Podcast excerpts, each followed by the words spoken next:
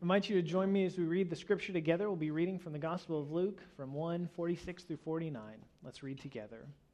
And Mary said, My soul magnifies the Lord, and my spirit rejoices in God my Savior, for he has looked with favor on the lowliness of his servant. Surely from now on all generations will call me blessed, for the mighty one has done great things for me, and holy is his name. This is the word of the Lord. Thanks be to God. Amen. You may be seated.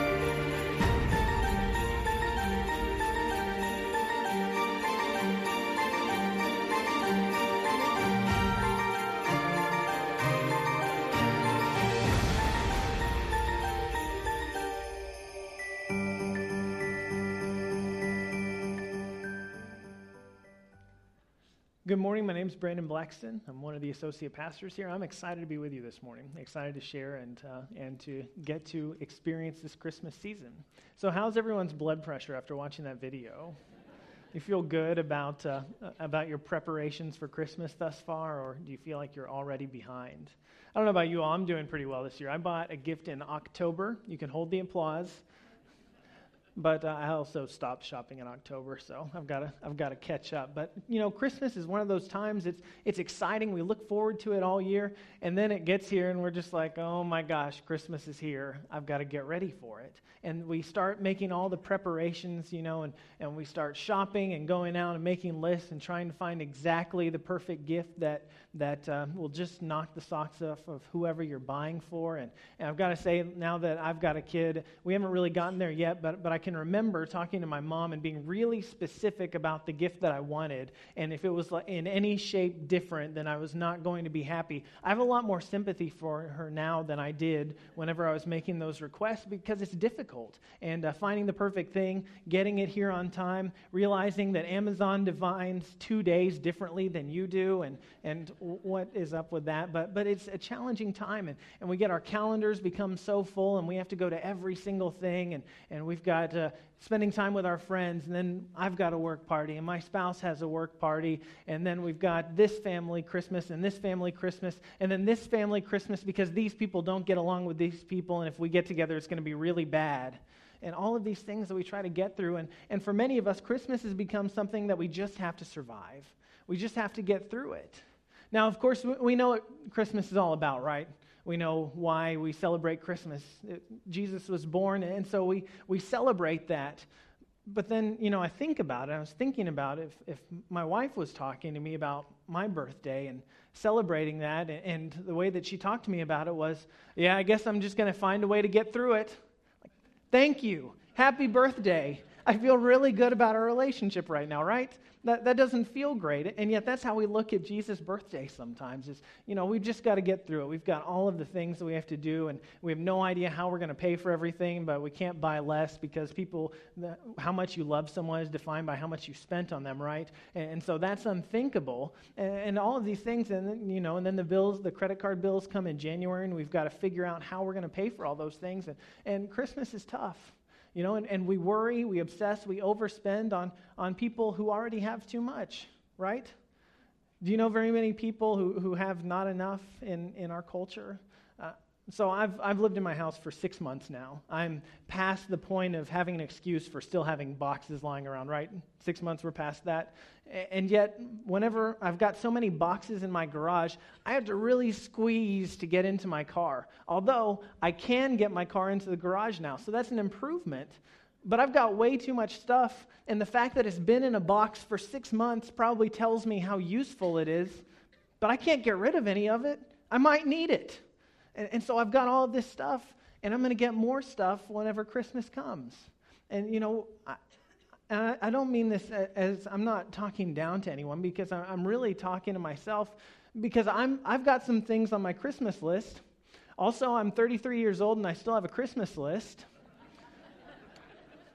But I've got some things on my list that I'm pretty excited about that I hope are under the tree with my name on them and I'm looking forward to using or, or whatever. I get excited about that. And I know that's not what Christmas is about. I've always known that and yet somehow I forget. Somehow I get caught up in it. And, and now I've got a kid, and, and, I'm excited for her. I want her to be excited on Christmas morning and, and get things that bring her joy and that make her happy, and I want to see a smile on her face. But I also know that if I'm not careful, that the way that I act can teach her that Christmas is really about her, and that the most important thing is what she gets and, and, so I'm trying to figure out how do I balance these things. Like, I don't want to be the person who, um, you know, says, hey, Merry Christmas, you have food on the table, you're welcome. And I also don't want to spoil my child. I, I want her to know that it's about Jesus. And so, how do we figure that out? That's really kind of what we're talking about. How do, how do we balance this? Because one of the struggles that we have, and, and here's, here's something that's going to be completely unsurprising to all of you, is that Christmas has been co opted by consumerism, right? I mean, as, as soon as, as we're past Halloween, sometimes even before that, we start seeing the commercials about all the things that we need to buy. And, and we need to be one of those spouses that goes out and, and makes a significant financial decision without consulting their spouse and has a car in the driveway to surprise them. Now, unless your disposable income is, is like 100 times mine, that's probably not a decision that I would recommend making on your own. But, but there's all of this pressure to buy things, to express our love that way, and, and, to show people all of these things based, based on money. And, and we get so caught up on it, in it that, that it's easy. It's easy for all of us, even those of us who know better. Usually I think of myself as someone who knows better, but I still get up, caught up in, in the cultural whirlwind and kind of the familial expectations and all of those things. And it's difficult, and I find myself just trying to survive Christmas. And yet there's so much more because if we only survive Christmas, we miss the life changing hope of Jesus coming. Because what we're, this isn't just about moralizing, you know, well, Jesus is the reason for the season, so you need to feel bad about buying stuff. I mean, that's not the purpose. If, if that's your takeaway, don't leave it, don't, don't take it away. The reason is because Jesus' birth actually changes everything. It actually changes everything. It changed everything 2,000 years ago, and if we let it today, it will change our lives. It still has the power to change our lives. No matter what we're going through, it has the power to inspire hope in us and to change us, and through us, to change the world. That's the power of Jesus' birth today. And, and if we miss that, then we've missed everything. We've missed the most important thing. Because who cares if we got everything we wanted? Who cares if we crossed off every list and satisfied all the people that we had to and got our Christmas cards on time? If we miss Jesus, what's the point? If we miss the hope, what's the point? And so that's our hope for this series is, is that you'll experience that, that you'll experience it in a powerful way, that, that you won't just survive Christmas, that you'll experience Jesus' hope in a powerful way that will not let you be the same anymore. Because the world needs us to be changed. We need it in our individual life, but the world needs us as well. Because this Christmas, while, while we're trying to survive it in, in a figurative way, while we're trying to get through it, and, and I'll be honest, for me, most of the time, if I'm worried about surviving Christmas, it's about not making dumb financial decisions and spending more than I have, and it's about stress control. I mean, there are other things sometimes, but those are the primary two things that I try to get through that I struggle with. But for some people, they're literally trying to survive this Christmas. There's some people who, who do not know how they're going to get from where they are now to make it into 2019, where how they're going to eat between now and then, where they're going to sleep between now and then. And the world needs people who have been so filled with the hope of Jesus that we're going to go out and make life better for people like that. Many of you know um, Pastor Mark and his wife Chantel are in uh, Turkey right now visiting a family that we have who are serving there, the Simons family. Some of you know the Simons family. There's Chantel with uh, Michael and Emily and their children. And, and even if you know the Simons family, you don't know Lydia, um, who Emily is holding. She was born in Turkey. And so uh, um, the Fosters got to meet them for the first time. And so part of the reason that they're there is to, is to support them in the work that they're doing, to encourage them, to let them know that people stateside haven't forgotten about them. But it's also so that Mark can go and, and, and Chantel can go and see the situation of, of refugees who are fleeing from Syria.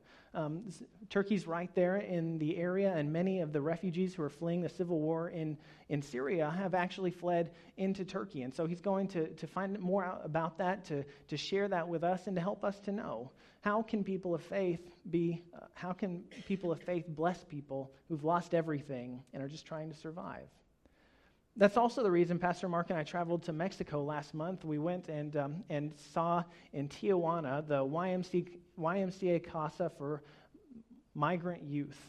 I get the Spanish and the English mixed up. It's not because my Spanish is so good, um, the opposite. But, but we went and we saw this house, this um, casa that they have for, for youth who, who are migrants. And so there are basically, there are four of these along the U.S. Mexico border. We went to Tijuana, where one of them is. And what we, what we were there for was to, to meet some of the young people, the youth, the people we met were 14 to 17 years old, and to hear their stories. And so the, the people that they served, there were kind of two groups that they primarily served. One of those were people who have come up from other places in Mexico or from Central America, from Guatemala, Honduras, El Salvador, and were coming there to apply for asylum in the United States and, and were waiting. At the time that we were there at the beginning of November, there were about 2,500 people who were waiting to, to be processed in, in the asylum process. And they were getting through about 50 per day. So that's about a 50 day waiting period, almost two months. So people who, who arrived at the same time we did and, uh, and applied for asylum at that time, they, have still got about a month before, they're, before they get processed if the waiting time um, remains consistent. And so these youths, whenever they come, these young people, if, if they, they're not fleeing because they've got a lot and they're looking for a better place to go, right? I mean, they're leaving because they're hoping for, for um, a better life because their, their life is not sustainable in some situations because home is not safe. And so they don't have the means to support themselves for 50 days while they wait. And so this house provides shelter, it provides a safe place to sleep, it provides meals so that they can, so that they can be safe and have a place to stay while they wait for that process. They're also, um, they also serve children in Mexico who have um, crossed illegally into the United States and then are sent back to their country. And so, um, whenever, whenever a minor is caught and, and has entered the United States illegally, they're sent back to the country they came from. And so, whenever they're sent back to Mexico, the Mexican government, their, um, their Child Protective Services equivalent, calls the, the workers at the house the casa, and they go and pick them up, and then they have a place to stay and to kind of recover and to have meals provided so they can reach out and connect with their families and then reunite the family. And so that's some of the work that they're doing there. And it, it was just amazing to hear these children's stories and uh, the things that they've had to worry about at age 14 to 17 are just unbelievable. Things that I never even thought of whenever I was that age that, that I still don't even begin to register. One of, one of the most um, one of the moments that stands out most is whenever we were talking to them, we were kind of just getting to know them, and, and Uriel Gonzalez is the director. He was kind of translating for us. And, and so we just kind of asked, like, what do you do for fun? And he thought that wasn't quite the right question. He asked, when was the last time that you played? And it was just silent. It was just silent. 14 to 17 year olds couldn't remember the last time that they played. For me, anytime that I was age 14 to 17, the answer was today. And, and for them, just, just silence. And it was just heartbreaking to think about the kind of things that they're having to deal with at that age.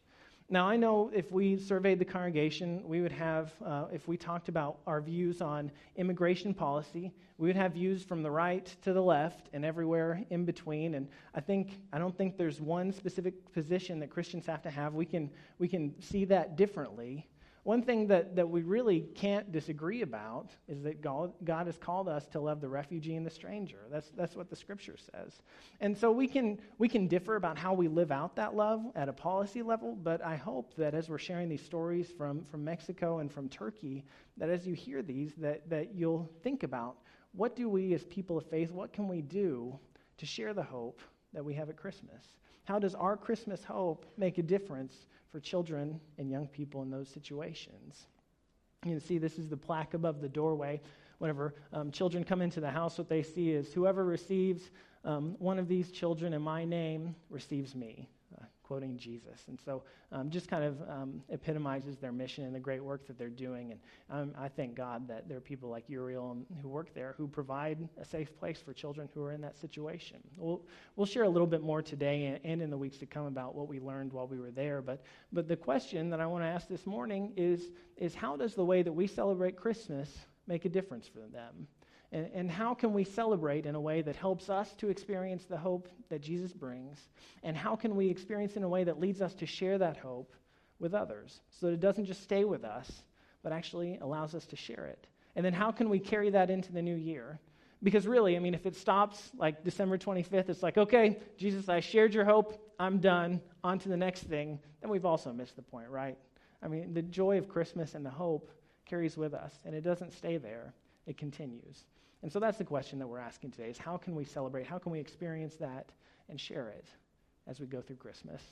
So, what we're talking about is, is how do we celebrate Jesus coming? How do we respond to his coming? Jesus came and was born in, Bethlehem 2,000 years ago. How, how do we respond to that in a way that's faithful? And so, to answer that, we're looking to the scriptures. We're going to ask how did the first people who responded to this, how, how did they respond? And what can we learn from that?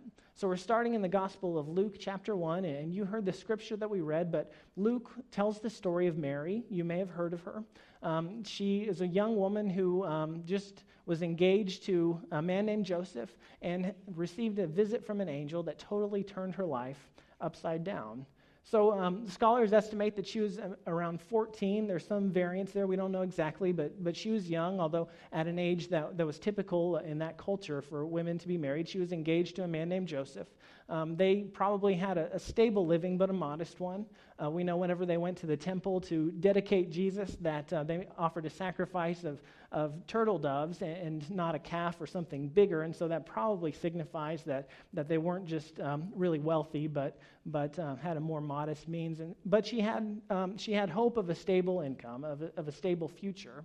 And, um, and that was tied to her being engaged. If you're a woman in that culture, your livelihood was tied to the men that you were connected to. And so for her, that was her source of security for the future, was being in that relationship. And then she received a visit from an angel who said to her, Greetings, favored one, the Lord is with you. And Mary wondered what kind of greeting that could be. That's what, that's what the Bible says. My, my thought is okay, what is, he, what is he sweet talking me for? What's coming? And, uh, and so he said, um, told her this good news that the Messiah was coming, the long awaited Savior that the people of Israel had looked to for hundreds of years, ever since Jerusalem was conquered and they were driven out and taken into exile in Babylon. The, the Savior they would, had yearned for, who would come and would rescue them, would save the people from their sins and bring them healing and restoration and justice. That, that Savior was coming, and she was the one who was going to be his mother. She was going to give birth to him. And, uh, and so she was thinking about this, and she thought, all right, this is my translation. You can't actually find this exactly in the Bible. But she was thinking about this and she said, okay, my parents had the talk with me. This, you know, there's, there's something missing in this equation. How, how is this going to happen? And the angel said to her, With God, all things will be possible. The power of the Holy Spirit will come upon you, and you will conceive a child, and you'll name him Jesus. And, and so she, what's really interesting is the way that she responded. I bet there was a lot going on in her head. We don't know exactly what that looked like. But the way that she responded was Here I am, God's servant. Let it be as you say. Let it be as you say. Now, imagine being in that situation, knowing that you are engaged, that that's your source of security, and then having to have this conversation with your fiance Hi, I'm pregnant. Don't worry, the baby is God's. How do you think that's going to go? That's, that's not one that I would be eager to have. Or having that, that same conversation with your parents hey, mom and dad, guess what? Is anyone excited to have that conversation? No. I, I, it makes me nervous just thinking about it. And yet her response was obedience. We see more about the way that she responded. Later on, she went and she spent time with her cousin Elizabeth, who would go on to be, uh, Elizabeth was also pregnant. She would become John the Baptist's mother. But she went to spend time with her, and, and the way that she responded whenever she got there, it wasn't, Elizabeth, you will never believe this. My life is so messed up, or I had everything planned out, and then God came and ruined it. That's not what she said. Her response to the good news of Jesus coming is worship. She worshiped. Now, I'm a preacher, so I know I'm supposed to be really holy, but if that happened to me, worship is not the way that I would respond. And worship is the, what Mary did. This is what she said. She says, My soul magnifies the Lord, and my spirit rejoices in God my Savior, for he has looked upon the lowliness of his servant with favor. From this time on, all generations will call me blessed, because God has done great things for me. Holy is his name. She responds by praising God, by, by worshiping because of what God is doing through her. And I think that probably part of that was she knew that this was going to change the trajectory of her life, that everything she thought was going to happen, that everything she had planned was not going to happen anymore. But she knew that because of this, all people would be blessed, that the entire world would be changed because of the child that she would give birth to. And so she responded by worshiping. And, and this is what she says. She, she continues. This is what she says about God. God's mercy is for those who fear him from generation to generation. She praises God for being merciful. She says he has shown strength with his arm. He has scattered the proud in the thoughts of, his, of their hearts. God has shown strength, and God has scattered the people who, are, who by pride press down others. She says he's brought down the powerful from their thrones and lifted up the lowly. He's raised up the people who have been trod upon, who have been oppressed, who have struggled. He's filled the hungry with good things and sent the rich away empty. That God gives people who are hungry food, that God cares for people. Now, that last part, since the rich away empty, I'm, I, as I'm reading this, I'm kind of like, Mary, could you tone it down a little bit? Like, I've got to preach this, and, and I don't know, that sounds a little bit radical, but the gospel is radical. And one of the things that we see in, in throughout Jesus' ministry and, and through what Mary says here is that God does lift up the lowly. And while God doesn't push away anyone who, who's not lowly, God does expect them to repent of things that harm the lowly. If there are things in the way that we live that harm others, that make life harder for people who are struggling, God expects us to change that and to live differently because the hope that Jesus brings is good news to them. And so we see the way that Mary worships. She responds to Jesus coming by worshiping, and this is the way that she worships. Whenever, what does her worship look like? It looks first like praising God for who God is and what God has done, that God has brought salvation to his people. And second, it looks like mercy and justice for those who are in need. That that's what worship looks like. It's not just what we say, it's also the way that we live and the way that we live out God's desire to provide mercy and justice for everyone. And so whenever we look at this, we see Jesus was Jesus prophesied coming that, that she was told that she would become pregnant, that she would give birth to Messiah. This is how she responds. And so what we can learn from that, what we also see is, is basically everyone else who encounters Jesus responds by worshiping as well. If we look at, at the shepherds, if we look at the magi, the wise men, if we look at the angels, all of them respond by worshiping. And, and so we ask if that's how they respond, then how do we respond? How do you think that we respond? With worship. And so that starts here, right? You're here this morning, or else you're listening on the podcast. That's great. So you've got the first part down. You don't even have to work on that. You've got it. And so we gather and we worship together. We praise God for all that God has done in, in history and in our individual lives. We hear the words so that we can learn more, so that we can grow in our faith and be shaped in, after the image of Jesus. And we receive the grace of God at, at the table. We celebrate what God is doing in us and through us. We all get to be a part of that. But does it stop here? I, I, was trying to say that in a way that, that led to the answer no being spoken. I think I heard it somewhere. But no, it doesn't stop here. Like, like if we come here and, and we worship and we leave and nothing is different about the way that we live our lives, do you, do you think that's got, what God wants for us? No, whenever we come here, the, the power of God that we experience can't just stay in here, but it has to go with us. It shapes every moment of our lives. And so, whenever we worship, it's not just something that happens for an hour, an hour and 15 minutes on Sunday. It's something that, that goes out into every aspect of our lives. It changes the way that we live, it changes the way that we interact with others. We live lives of worship. Worship becomes the fundamental orientation of our lives, it becomes our way of life, so that everything we do is an act of worship and it totally reshapes everything. So that's what it looks like. It looks like like like coming together to praise God in community. That's good and, and important and vital for us as people of faith. but then it affects the way that we live out in the world as well, and especially the way that we treat the people who are struggling. Because one of the things that, that we see in Mary, Mary reminds us that if it's not good, to, good news to the poor, it's not the gospel of Jesus. If it's not good news to the poor, it's not the gospel of Jesus. Jesus went after he was baptized into the wilderness for 40 days and fasted and was tempted. And then, whenever he came out, he went to the synagogue.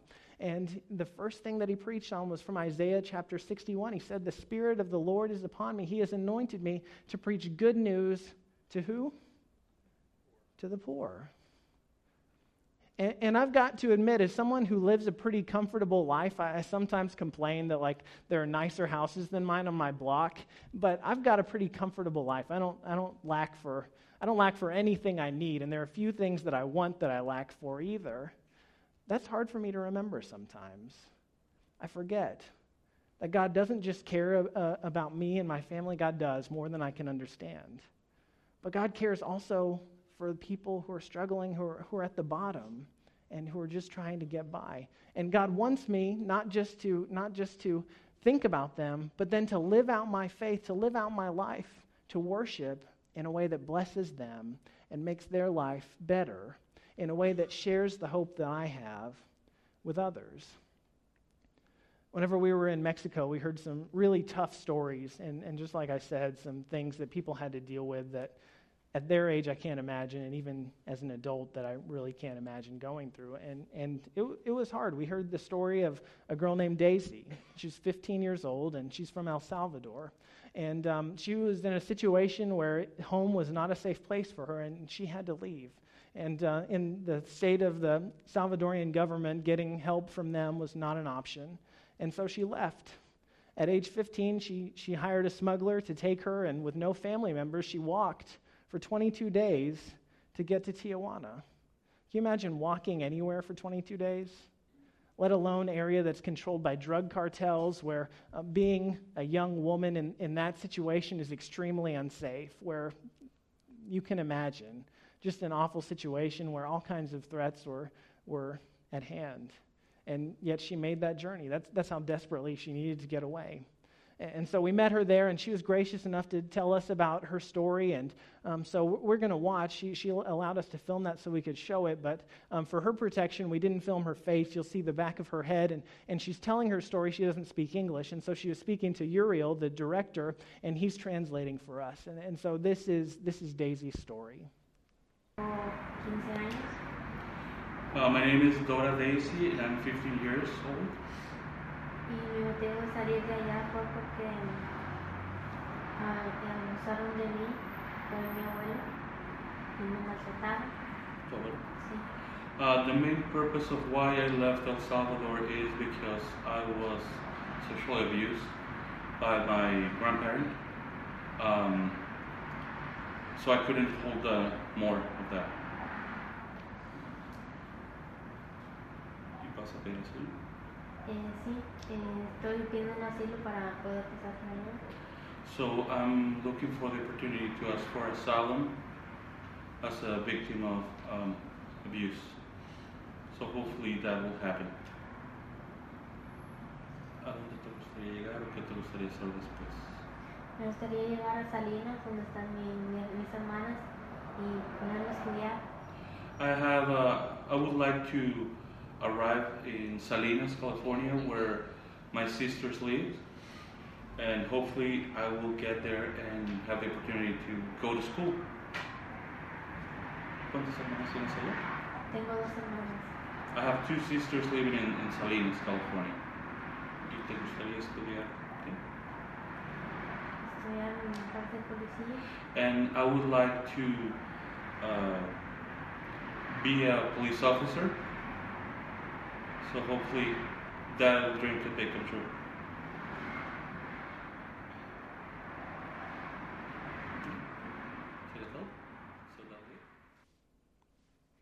At 15 years old, home is a place that is not safe. I traveled 22 days through some of the most dangerous places that you can imagine. And what's really amazing to me is that she wants to become a police officer. She wants to be someone who protects, who ensures justice for others so that others might not have to experience what she did. here's what I've been wrestling with in the aftermath of this. How does the way that I celebrate Christmas affect people like Daisy? If Jesus is the hope of the world and that's what I'm celebrating, how is that hope for people like her? Because Mary reminds us that Jesus came exactly for people like her, for people who have to go through unthinkable things, who, who have endured awful, awful things. And Jesus came to bring them hope. And not just them, but, but for us as well. Even those of us who, who are on top, Jesus brings that same hope for us.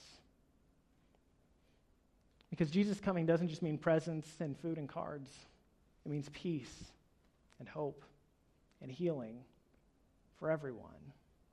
Not just for some of us, not just for church people, for everyone.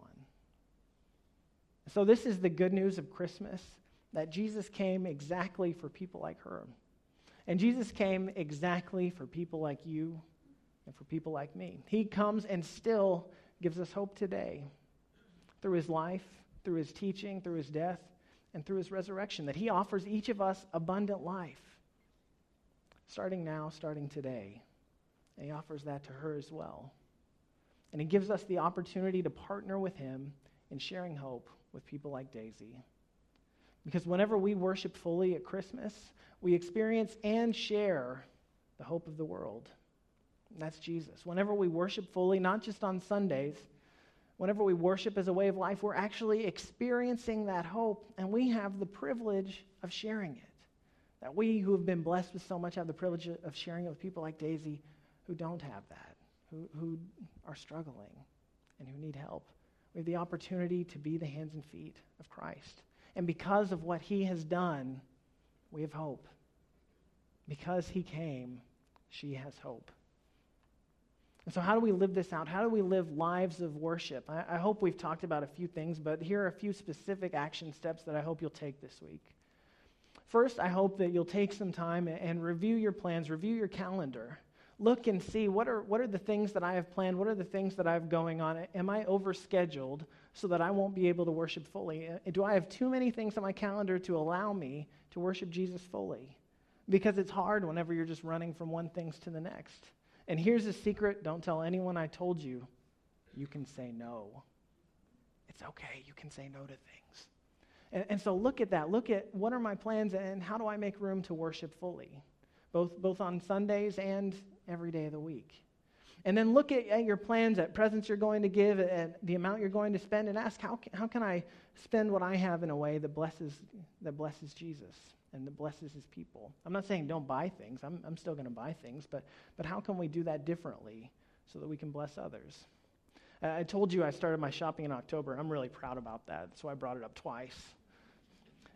But I found this gift that I thought I was shopping for a couple, and I found this gift that I thought was just perfect. I was really excited about getting it for them, but, but there's a problem. It cost half as much as I had planned to spend on them. And so, what did I think? I got to buy something else, right? Because if I don't, I only love them half as much. It's ridiculous, right? But we fall into that way of thinking. And so I thought, you know what? I don't have to spend money just so that I can give them something to say that I spent money on something. So instead, I'm going to take the amount that I was going to spend and I'm going to add it to what we give on our Christmas Eve offering. And I'm going to write them a letter and it's going to say, This is what this money is going. I, I gave it in honor of you, and these are the people that are going to be blessed through it. And so that way I, I, can take this, this really foolish notion that the more I spend, the more I love, and turn it into something that blesses people who are in need, people who are like Daisy. And so maybe there are opportunities like that for you if you take just some time and review what are our plans? What are we doing with our time? What are we doing with our resources? How can we worship fully? So we're talking about how can we pray, how can we prepare and pray and experience the hope of the world. So also I, I hope that you'll pray.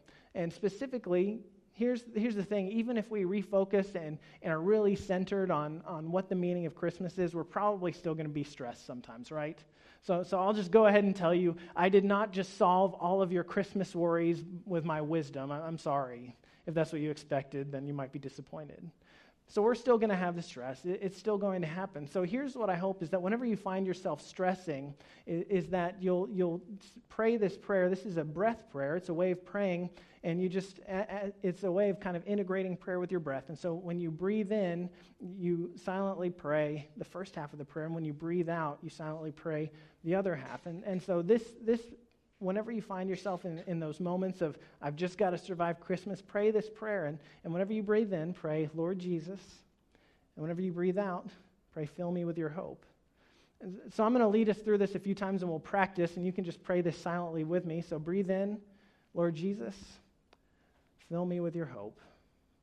Breathe in, Lord Jesus, fill me with your hope. Lord Jesus, fill me with your hope. And you notice that as you breathe that, for one, just breathing slowly is, is good for bringing your heart rate down, right? But then as we pray that prayer, we remember who our hope is. That our hope doesn't depend on getting all the stuff that we want. It doesn't depend on making everyone happy because we went to all the events that they asked us to come to. It doesn't depend on buying the perfect gift that, that your loved one wants so much. It depends on Him. And as we pray that prayer, it'll reshape us and remind us of where our hope truly comes from. And it also reminds us what's really important. If Jesus is the hope of the world, then, then how is the way that I'm celebrating hope for people who are struggling? And then finally, pray for children who are seeking safety. There are thousands of children like Daisy who don't know where they're going to sleep tonight, who are struggling, who don't have a safe place to go. Uh, according to a UNICEF report, there are 300,000 unaccompanied minor children in the world. So pray for them. Pray for wisdom for our leaders to find out the best way to care for them. Pray for how God is calling you to serve them. Pray for God's hope for them. This Christmas, I hope that you don't just survive. I mean, I hope, I hope you do survive. That's good, that's important. But I hope that you do much more than that. I hope that you experience the hope that Jesus brings. I hope you experience that hope that Mary sung about, that that so fills you that you can't keep it to yourself, that you just find yourself blurting out with your relatives so they all think you're weird. My soul magnifies the Lord.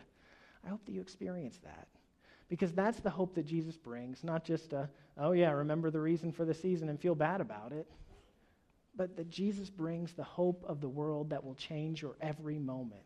And Jesus brings a hope that will not just change things for us, but that'll change things for people like Daisy for people in awful, hopeless situations will find a hope that is more powerful than they can even imagine. Because that's what we celebrate whenever we celebrate Christmas. The Christ has come, that, that God was born, and that changed everything. You pray with me?